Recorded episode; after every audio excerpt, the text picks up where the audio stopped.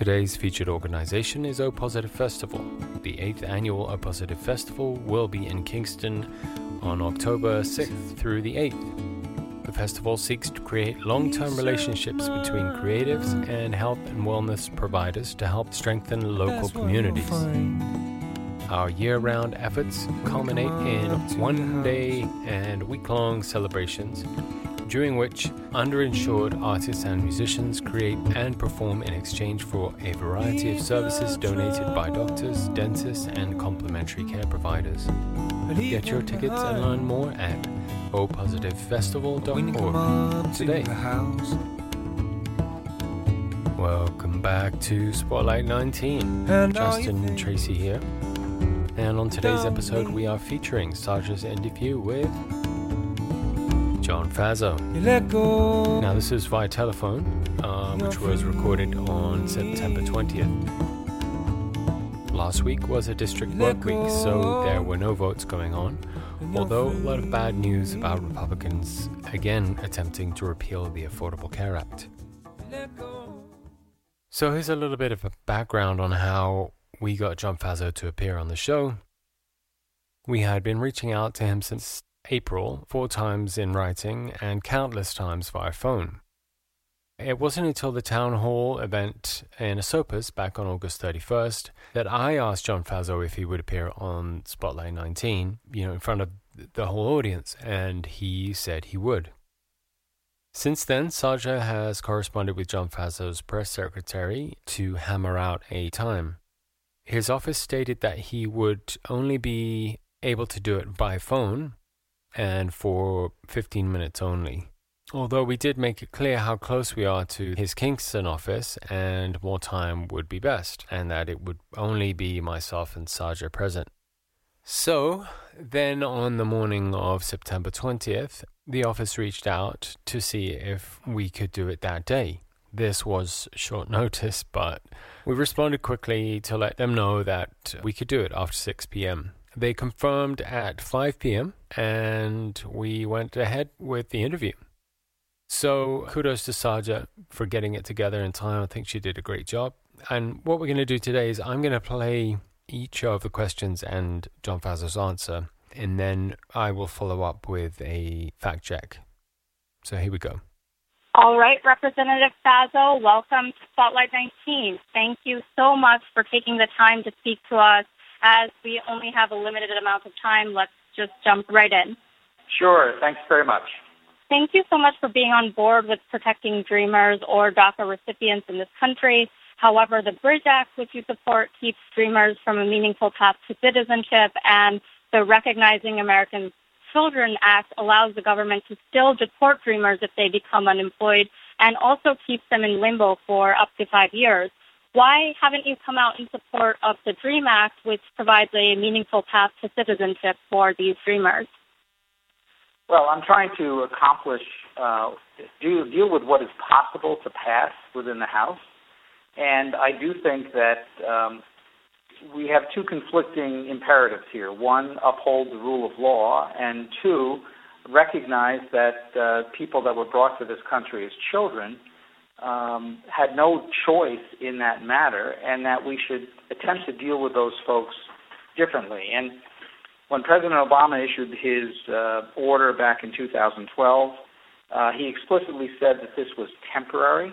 And so the President Trump is now, five years later, given the Congress six months to come up with a plan to enact uh, this and legalize the status of the Dreamers. And I certainly think that uh, this should be done in conjunction with uh, efforts that I have and, and others are making relating to other aspects of the immigration system. But I do think that the uh, issue of citizenship, um, I don't. I want to normalize the status, legalize the status of dreamers in the country. But also, if they then want to become a citizen, I think it's imperative that they follow the rules and get online with all the other people that want to become citizens as well. So I think that is a path uh, ultimately, and I think it's something that would greatly relieve the anxiety if we enacted um, uh, some of the laws that I have proposed. In his answer, John Faso does not come out in support of the DREAM Act, which provides the pathway to citizenship to the Dreamers and ensures that they will not be deported. And it's unclear to me why he won't, other than these mentions of, quote, you know, the law. However, Dreamers have already had to prove and comply with a lot of requirements to even qualify for this program at all. So there's no reason why they should not be offered this path to citizenship. Uh, I don't think so. Moving on to a different topic. Last week, you voted in favor of a spending bill for 2018 that includes massive cuts to the Environmental Protection Agency, although it is less than the amount requested by the president. Given that Hoosick Falls, a community here in New York 19, was designated as a Superfund site by the EPA and is largely reliant on that agency's resources, why would you vote to further cut funding for this agency that is so vital to our communities here in the district? Well, in, indeed, the Hoosick Falls situation I'm very familiar with. I've been to that community many times, uh, both before and after I've been elected.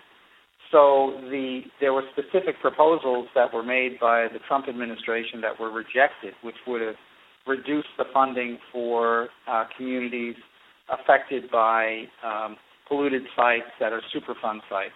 So much of much or, or all of that funding was restored in the appropriations measure. And keep in mind as well that the president had proposed rather dramatic cuts uh, through a whole host of non-defense discretionary spending in the budget. And I opposed most of those, not every single aspect of it, but most of those. And in the budget committee, when we were given a uh, the current non-defense discretionary budget number is 516 billion. The president proposed 452 billion dollars, which was a dramatic reduction in those categories, and that included many programs: water, uh, air, uh, environment, uh, water and sewer, uh, Superfund, etc. Well, instead of 452, we came back with a 511 billion dollar number. And so, by and large, most of the dramatic cuts to the EPA and, and other agencies like NIH were avoided. So, um, every every appropriation measure, when you consider that the appropriations for the budget uh, for the federal government are uh, well over four trillion dollars. Now, that's every aspect of spending. The discretionary portions of that are smaller than that, obviously, but there are aspects in that spending plan that you or I might agree with or disagree with, but at the end of the day, you have to make a decision as to is this something in the totality that you agree with in terms of moving the country forward? And I'm pleased to say that this is the first time in many years that the House of Representatives has actually passed all 12 of the spending bills prior to the end of the, the beginning of the fiscal year. So I'm pleased at that. That's something that I had argued strenuously for. And it's vitally important that the government agencies be given a financial blueprint, a fiscal blueprint that they can plan their activities for the year. And I'm hopeful that the Senate will pass these appropriation bills soon as well. Understood, but the EPA will be operating at levels far below with than what it was given back in 2010, and it's really alarming when the incidence of these types of environmental crises are increasing, as we've seen right here at home. Here, John Faso tries to justify the EPA budget cuts by saying the cuts are less than what Trump proposed. He again defers to his love of policy and procedure and prides himself on the fact that the Republican controlled House was able to pass a budget in a timely fashion. But the budget passing timely doesn't matter when so many important agencies and those which are very important to New York 19, including health and human services, will have to make do with less. His answer also skirts the very real effects EPA budget cuts can have on this district, and in particular, the resources available to the people of Hoosick Falls. Also in the spending bill was a negation of the Department of Labor's role requiring broker dealers to give retirement advice in the best interest of their clients.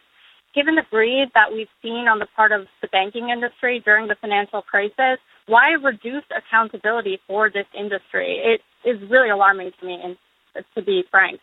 Yeah, it's it's it's an issue that I'm concerned about as well. And uh, again, I'm hoping that we can come to a resolution on this that is somewhat different from where the appropriation still had it.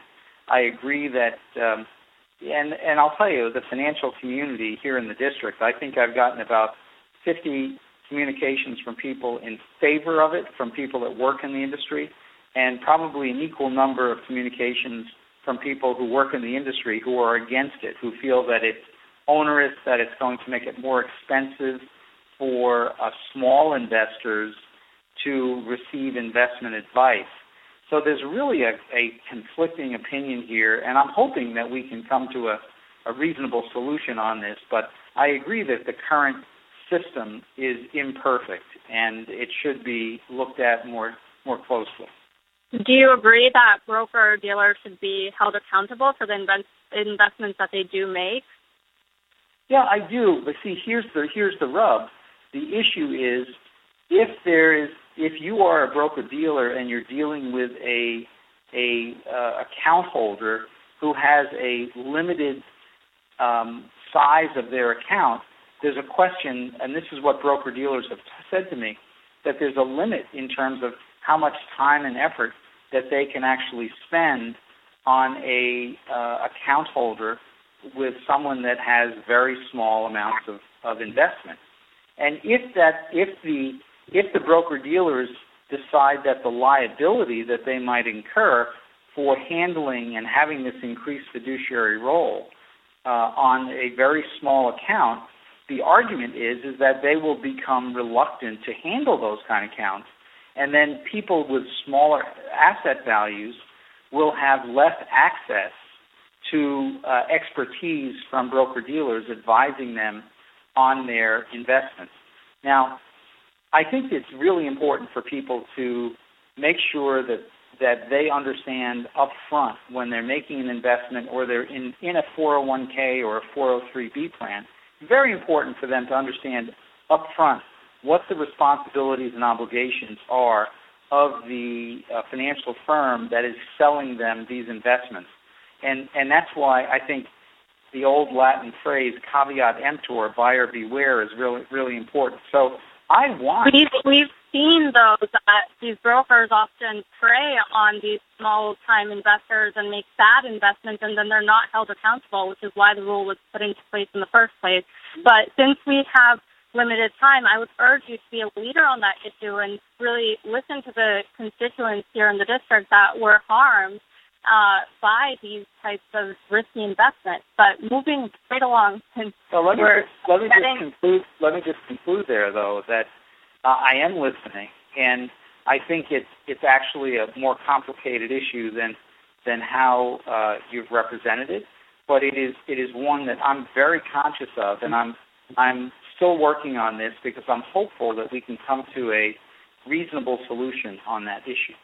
This is a pretty complicated topic, and John Faso does his usual expressions of concern without offering what he will do about the rollback of a rule that protects people trying to make an investment of their hard earned money by relying on the expertise of a financial advisor. He alludes to small banks and businesses in the area having concerns about high costs of being a fiduciary uh, without identifying the names of those banks. Spotlight 19 is doing research on identifying these banks. But this weekend, we met with Doug Adams, who is running for a legislative position in Ulster County in this year's local elections. He is an investment advisor here in New York 19 who has a fee only practice, which means he will only act in the best interest of his clients. So the rule certainly was not prohibiting small businesses from forming in the area as Faso states. I personally can't believe he says buyer beware for investments as important as your retirement nest egg. If lawyers and doctors have a duty to their clients and patients, there is no reason why investment advisors shouldn't either. Just moving right along since we are coming up on our time limit, we've rarely, if ever, heard from you on the issue of education. uh, Secretary DeVos's main agenda is to increase school choice by implementing a voucher system. Here in New York 19, which includes many rural school districts, there's no choice since schools are so separated by vast distances. And one of the solutions he has proposed for rural schools is to facilitate more online options for rural students. So this is a two-part question. Yes or no, do you support vouchers? And how would they work here if you do support them when many in the district don't even have reliable internet access? Well, I, I think that the whole voucher issue is one that is extremely politically charged. I do think that there have been some successful experiments, like for instance in the District of Columbia, and I have uh, supported the program that exists in D.C. But these really ultimately uh, come to come to bear in more urbanized or more densely populated school district systems. It's much more difficult because you don't have the choice and the alternatives in rural areas. So I don't see it as being a pressing issue in rural areas for the most part?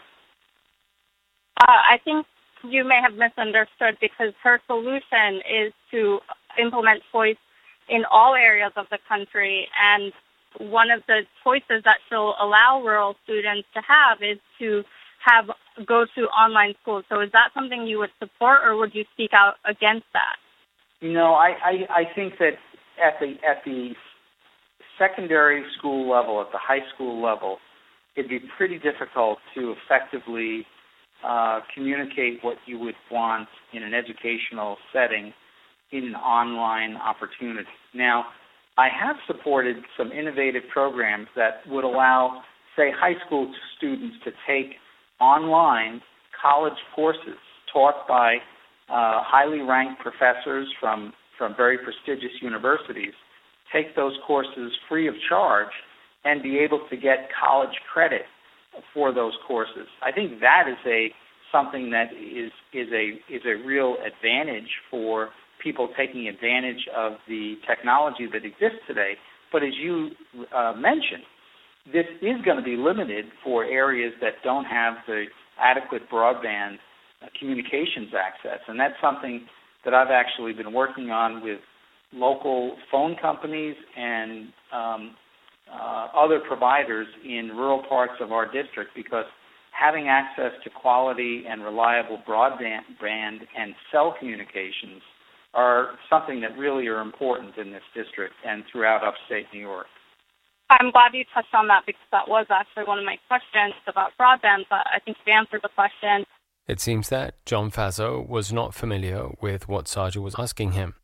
That is Betsy DeVos's statement that rural students could utilize potential vouchers for online education in lieu of public education.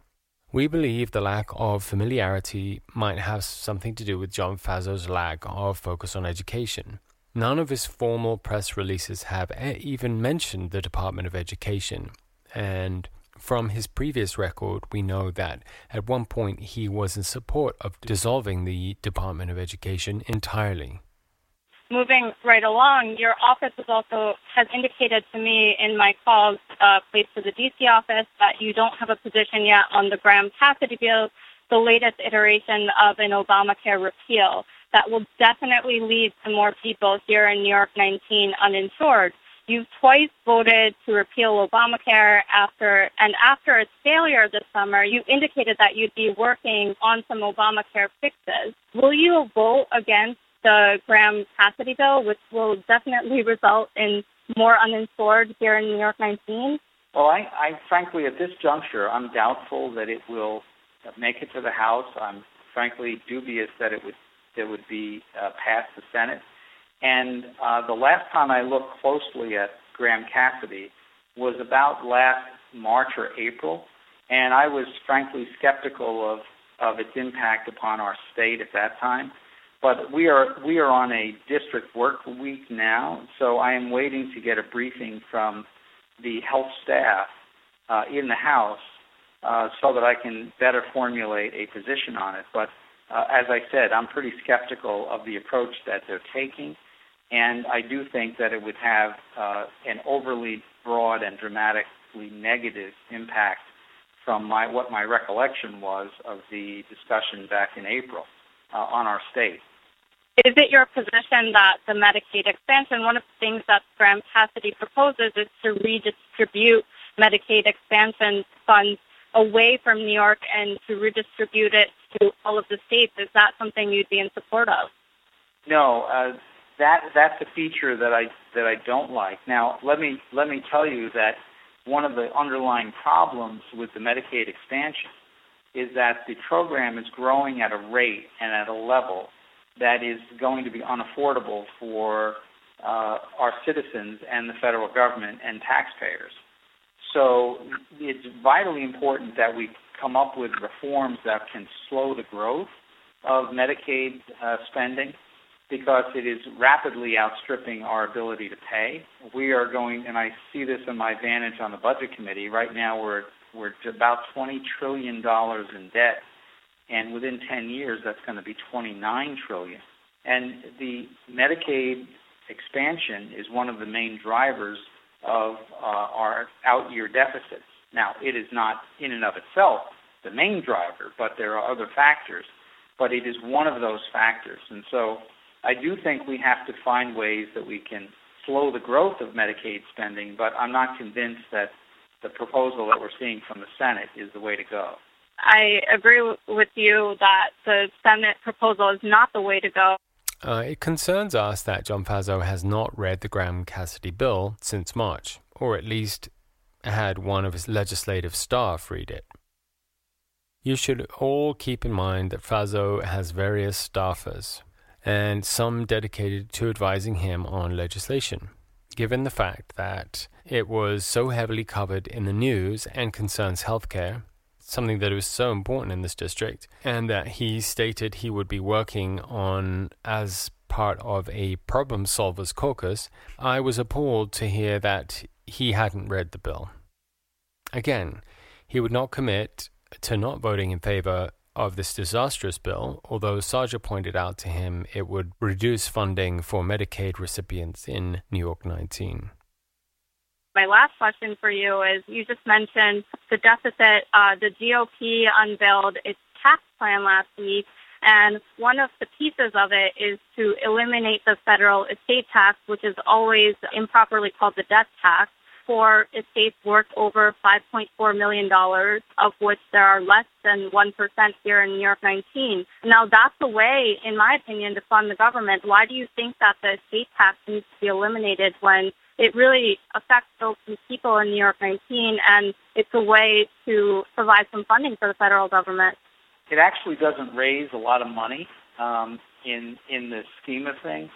Um, and it does cost an enormous amount uh, to for taxpayers to comply with it.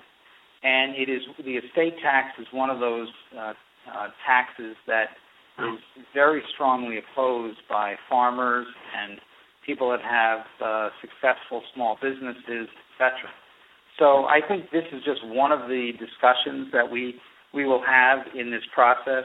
But as a as in the totality of federal spending, it actually is a very uh, um, minor part of the revenue base of the federal government.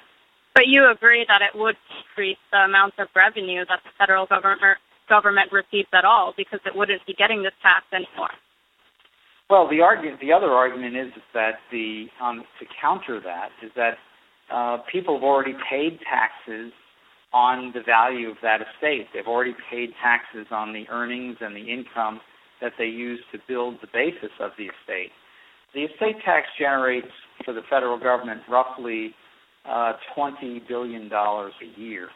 And uh, the many uh, people who have looked at this on, in inside and outside of the government have said that the cost of compliance for taxpayers to comply with the estate tax is about 15 to 18 billion dollars a year. So from a revenue generating standpoint, it is not a, a big revenue generator for the federal government.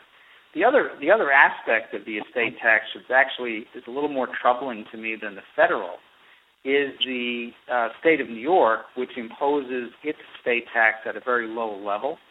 And this acts as a real incentive for successful people, particularly those small business people that I mentioned to move themselves out of New York State uh, so that they don't have to comply with the state estate tax upon their death.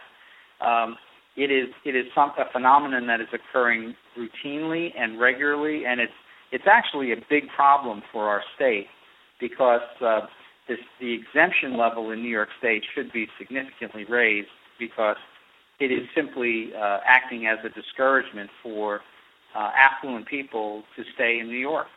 The GOP unveiled its tax plan, and Sajaa decided to focus on the estate tax, which taxes those estates worth over $5.4 million. Now, that's less than 1% of properties here in the district that qualify for this tax. In Faso's claims, there is little evidence that small businesses or farms have been hurt by it. Only 50 small farms even owe this tax. Most small businesses and farms don't pay this tax, although special rules are already in place for valuing farmland, which helps to keep its value low for estate tax purposes. Repeal of this tax would result in almost uh, $270 billion less for the federal government over 10 years.